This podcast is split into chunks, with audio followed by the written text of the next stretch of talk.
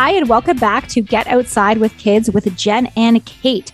As always, we're going to share some of our best tips and advice from getting outside and how to make the experience more enjoyable and easier, no matter what the ages of your kids are. Today, we have a special guest, Sandi Schwartz, joining us. Sandi is the founder and director of the Ecohappiness Project and author of the parenting book, Finding Ecohappiness Fun Nature Activities to Help Your Kids Feel Happier and Calmer. She's also a journalist specializing in parenting, environmental, and wellness topics. Her mission is to inspire and educate families to build a nature habit to feel happier and Karma. Sandi splits her time between Florida and New Jersey with her husband and her two school age children. Sandi, thanks so much for joining us today. So great to be here. Yeah, we're excited to uh, have you on the show. And Kate, even as you were reading that, I was like, oh, I already feel more soothed just hearing about this mindfulness. Um, and so, Sandi, kick us off with tell us about how this whole ecohappiness project, how did it get kicked off? Yes. Yeah, so it was my worlds colliding, my interests colliding, and really started, you know, back in high school with my interest and love for the environment. I cleaned up a dirty river, um, being part of a, the Nature Defense Club in high school. Was in, yeah in tenth grade, and that really spurred my interest in um, environmental studies. And I thought I was going to be an environmental lawyer. And you know, life kind of takes its twists and turns. And I went more in the direction of environmental and science communications uh, in my career. And then I also so kind of in a parallel life, you know, I was battling stress and anxiety, which kind of peaked after I had my first child. And I had also had infertility issues and all that good stuff. So after I had my when I had this this young boy, I had to kind of discover for myself, well, what can I do to feel better? And I just went, you know, into this kind of research journey, um, journey because as uh, you know, I, I was discovering that I love to write and research too, right? While this is all happening. So I started blogging and writing and researching. And I stumbled upon the whole area of positive psychology. And that is all about things like mindfulness and having awe for nature and volunteerism, you know, all these, you know, science backed positive ways to feel better.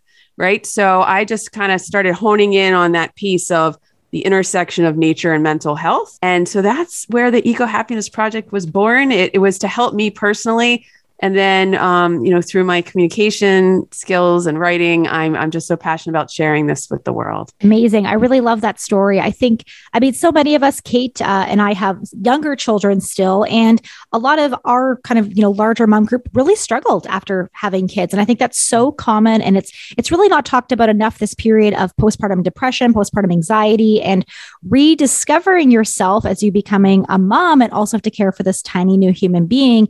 Um, and certainly ways ways like getting outside more are one of the ways that can benefit with that. Yeah, and it helps your kids too. I mean, having you know taking the uh, the infant for a walk, getting outside, doing mommy and me classes that connect to nature it's all great for their development and for their their health and well-being as well. So your kids are now 9 and 14 is that right? Yeah actually my daughter is going to turn 10 soon and then my son will be turning 14 soon. How do you incorporate getting outside or when they were littler you know when you were had had a baby and a toddler perhaps at those kind of ages how did you incorporate getting outside into your kind of everyday with them? There were lots of walks around the neighborhood and to the park. We're fortunate enough to live in a community that has a gate that connects to a local park. So, you know, I can remember, you know, many days as a kind of lonely mom, right, taking the baby out for a walk. And I still do those walks today on my own. You know, if I don't really get outside and have a walk or maybe even um, a bike ride, or I have my stationary bike actually outside on, on a balcony at our house. And, you know, without that, you know, I just kind of crave it. I need that. Um, I need that break. So what I did with with the babies, I, I continue to do even on my own while they're in school. It's so funny because before I had kids, I was not really a walker. I'd be like, what is the point of walking? I could run, I could go for a run or I could go for a hike, but I'm not going to go for a walk. Then you have kids and you have to walk everywhere. And I think that's really interesting to hear that that habit sort of continues because I can find myself now, I enjoy going for a walk. In your in your book, Sandi, Finding Ecohappiness, you have a range of really practical ways for parents to get outside. Can you tell us about a couple of those? those activities from the book that are sort of your favorites? My favorites. Well, probably one of the most meaningful for me personally is combining art with nature. And that was kind of really the the real the fascinating part of putting this all together, all this research was that it's all science backed first of all, right? And so you're getting the mental health piece of art in general, of mindfulness in general, of volunteerism in general, but then through a nature lens. You know, I kind of layer that on there.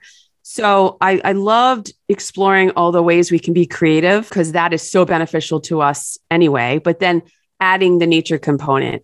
And for me, watercolor painting has been one of those hobbies and, and water painting, uh, watercolor painting uh, nature. You know, I, will take pictures on my walks of, um, you know, the landscape, the neighbors' flowers, the landscaping, the trees. When we go on trips, we lo- I love to go to botanical gardens and just to, you know, you spot a beautiful tree. I, I snap a picture and then I have this like, you know, stock of images. And then I will, when I have time, I have to admit, when you're working on the book, it kind of took my creative energy, you know, but now that things are settling down, I want to get back into the into the painting more. But for me, it helped ease the stress and anxiety because it allows you to be very much in the flow and focus. And also when you're taking the photos, on your walk, you look for the shadows and the colors of these flowers and trees. And it's just so, um, it's just very calming. It's a great hobby. Yeah, I really love that. Um, I love how you're incorporating that. Now, I wanted to touch on there because you did a lot of research for this book and just, you know, for all of your writing.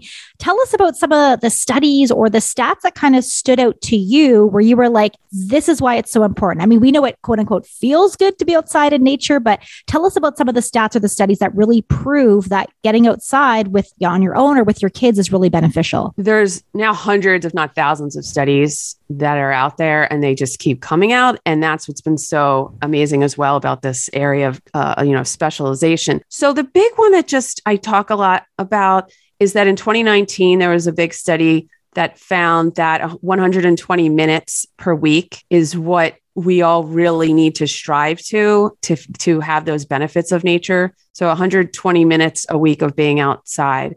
And it they said it doesn't mean you have to be completely immersed in a forest. You know it's really just connecting with being outdoors and so that's about 20 minutes a day, which really isn't that much when you think about it. I mean, it's sad when you think that, you know, kids aren't getting the re- the 20 minutes of recess anymore, all the, you know, as much or the outdoor um, phys ed time, but it's really possible to build that nature habit. And that's really what I'm trying to, to, you know, educate people about and it's really just maybe shifting some of your current activities to allow this habit you know to form. That 120 minutes um, time frame has come up a lot. You know we've heard here in canada and through through my my day job um, work on at an organization where we're promoting the parks prescriptions program where we talk about you know health healthcare providers can prescribe time in nature for a lot of these you know medical conditions that could really benefit from it. But i think the key to all of that is that everybody can benefit from more time outside. There's no downside to more time outside.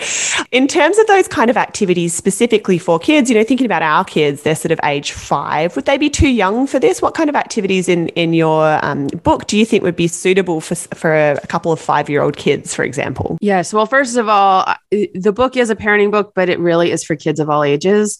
And from the newborn that you strap, you know, the baby wearing on you. I've written a whole article about the benefits of that, of taking the baby on a walk, again, either in a stroller or while you're you're wearing the child, is critical to, you know, not only their, let's say their their vision development, um, but you know, being out in nature is a multisensory experience. So it allows them to start to see the colors and experience smells and, and the cool air.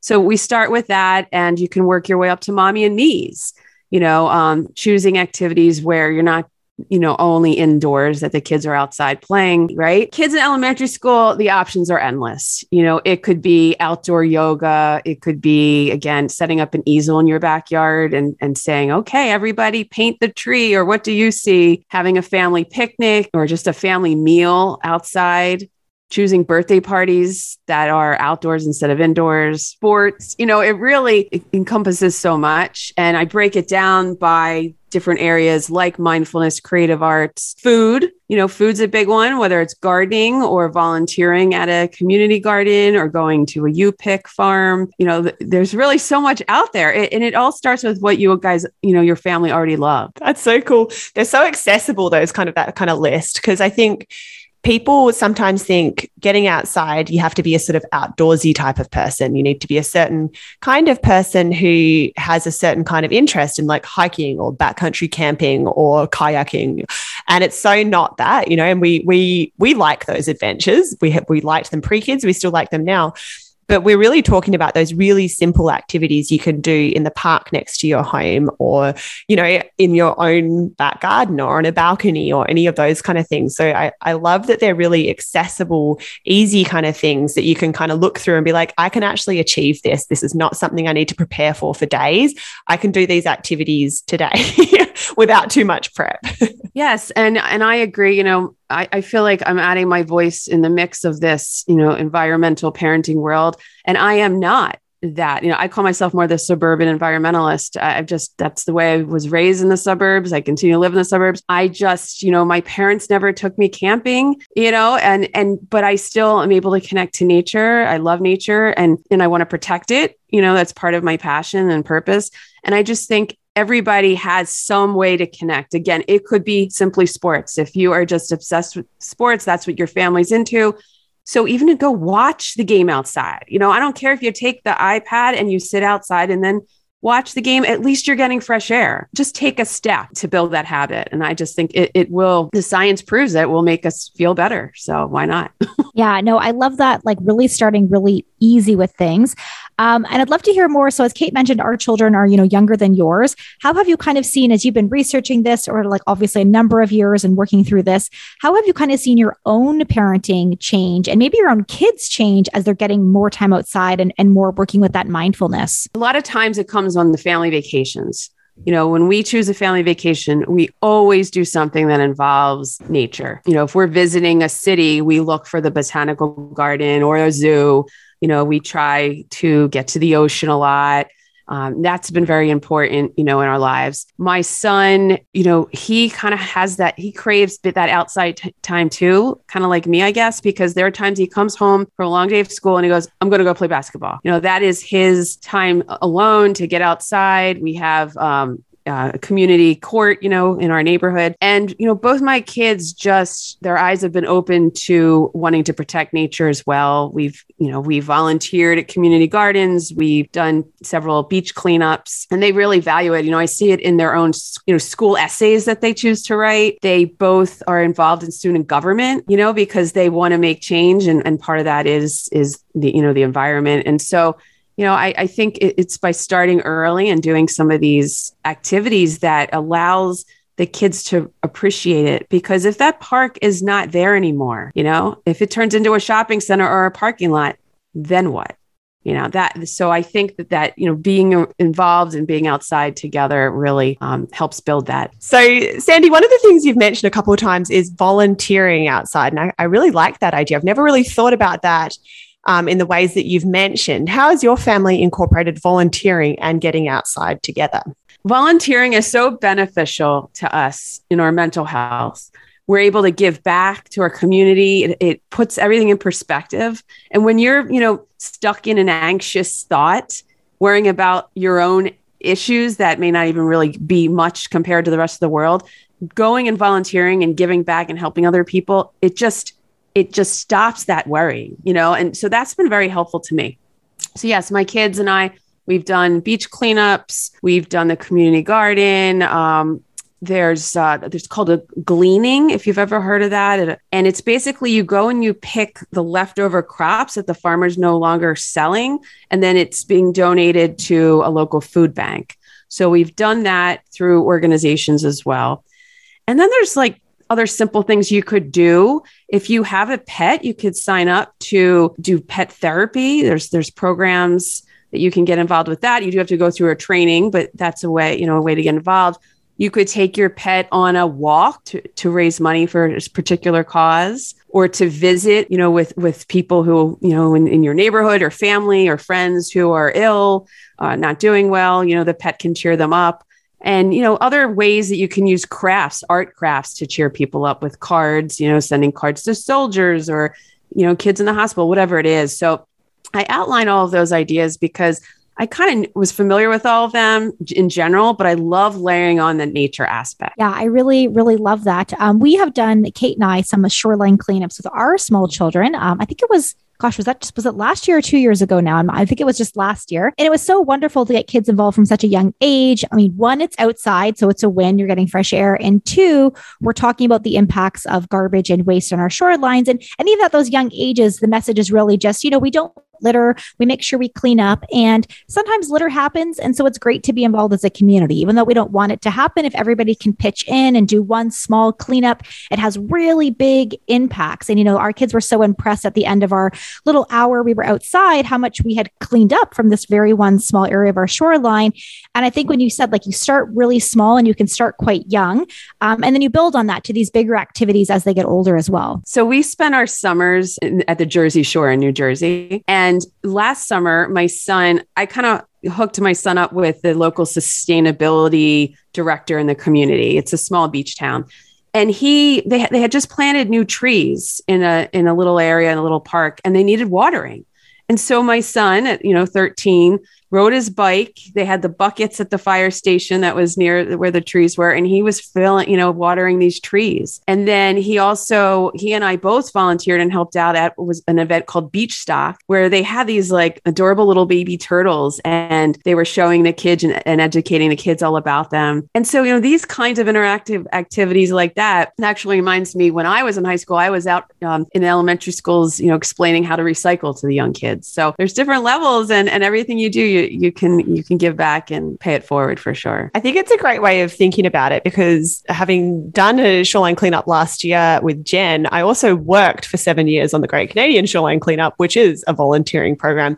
It's just in my head as an environmentalist, I think of that as an environmental action first, but that's just my mindset on it, right?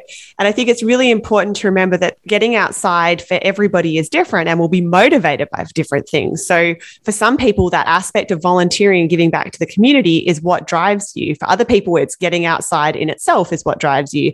For some people, it might be that art and creativity. So it's always a reminder to myself that everybody's motivated by different things, even if they're doing the same action. Even if everybody's going and doing the same beach cleanup, they might have been motivated by maybe, and this happened in, in the shoreline cleanup program that I used to work on some people thought, oh, well, it costs the city a lot of money to pick up all that garbage. So I want to go and volunteer my time because of the economic consequences of not doing it. And that actually motivated some people. So just remembering that, you know, if we want everybody to be spending more time outside, if we want all kids to be spending more time outside, you've got to come at it from so many different ways and share so many different potential benefits, whether they're economic, whether they're mental health, whether they're social, environmental, because everybody sees it in a different way. That is brilliant.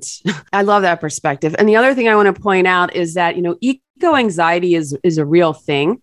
And I could be focusing on that. And I actually chose to flip the story because if I focus too much on the negative and the worrying, you know, I I end up doing that too. So I needed to, to that's why positive psychology was so critical for me. But so people are they're concerned about the tra- the plastic in the ocean. They're concerned about climate change. And so by volunteering, you know, the big question is, well, what do you what do you do if you're so concerned? And a lot of times people feel helpless, but over and over again the research shows if you go and volunteer and you try to you know you play a role in cleaning up or you know getting involved in the community that can ease that anxiety. That can make you feel more empowered as well. So that's a huge aspect to teach our kids too. Can i ask a question Sandi? Just a kind of logistical question here.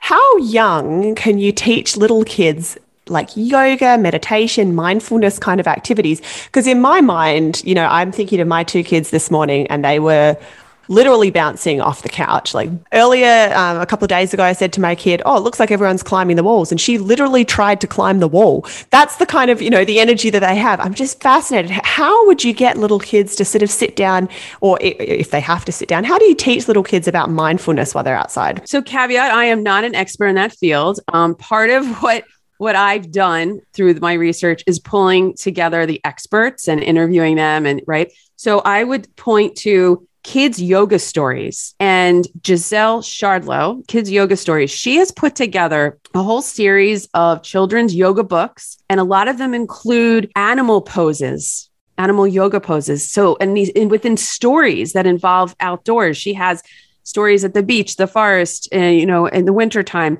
And so that's a very young age, right? You can, you know, a one year old, a two year old can get engaged with that. So I think it's maybe then that storytelling aspect and and playfulness and you can't necessarily expect that young child who's a little hyped up to then just sit there and meditate, you know, like like but they can experience the the mindfulness in their own way through through more playfulness. Yeah, my sense of that as well is that mindfulness in a kid probably is just different. You know, for us, it's often sitting, you know, in a darkened room and you've got some essential oils going.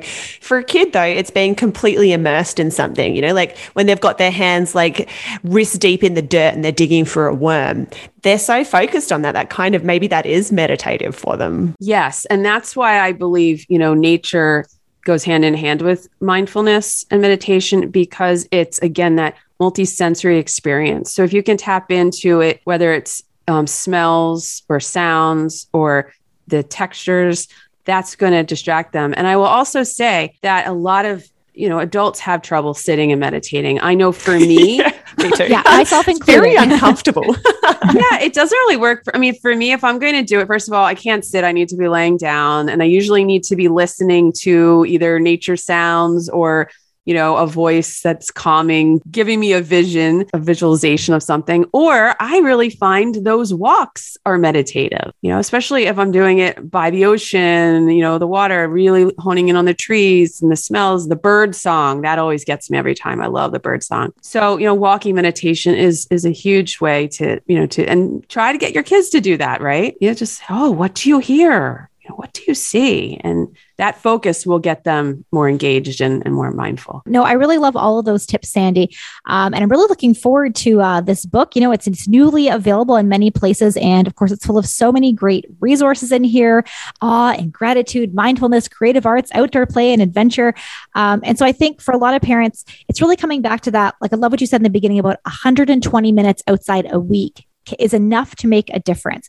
Um, so if you take that, like, what can we do in 20 minutes a day and really break it down to those small tactical options, and then maybe you pair it with a wonderful new book um, to kind of inspire you to to look for some new ways to get outside if you're struggling to kind of motivate your kids to get out the door. So I love that it can be so small and so tangible, and I always love when you get a great guidebook just to give you some more inspiration on what you can do with your kids. Yeah, and at the end of each chapter is also a, an activity checklist and also um, a list of additional resources, including children's books. So that can also get kid, you know, the conversation uh, started. Also, want to let people know I also have a children's book called Sky's Search for Ecohappiness.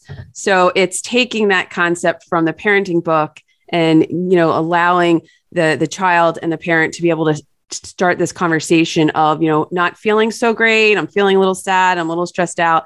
Going outside, engaging in nature activities that can help them feel happier and calmer. And so Sky Search for Ecohappiness is like complementary to the parenting book as well. Awesome. So, Sandi, where can our listeners find more information about you and about your book? Yeah, please head over to my website, ecohappinessproject.com. I also have a free Ecohappiness Challenge calendar that will give you lots of ideas you can um, check off every day of your of the month. And if you really are lost of where to get started, I have a free nature habit quiz, and that'll give you um, an email with a list of catered ideas depending on um, which bucket your kid falls into, like the creative one, the outdoor adventure one. And so that's really fun to take as well. So, yeah, ecohappinessproject.com. And then I'm on social media at Get Eco Happiness. Great. Thanks so much for joining us today, Sandi. It's been great to have you on the podcast. Don't forget to hit subscribe wherever you listen to podcasts. You can find us over on Instagram at Get Outside with Kids. If you found this episode to be helpful, we'd love you to share it with your friends and ask them to subscribe as well.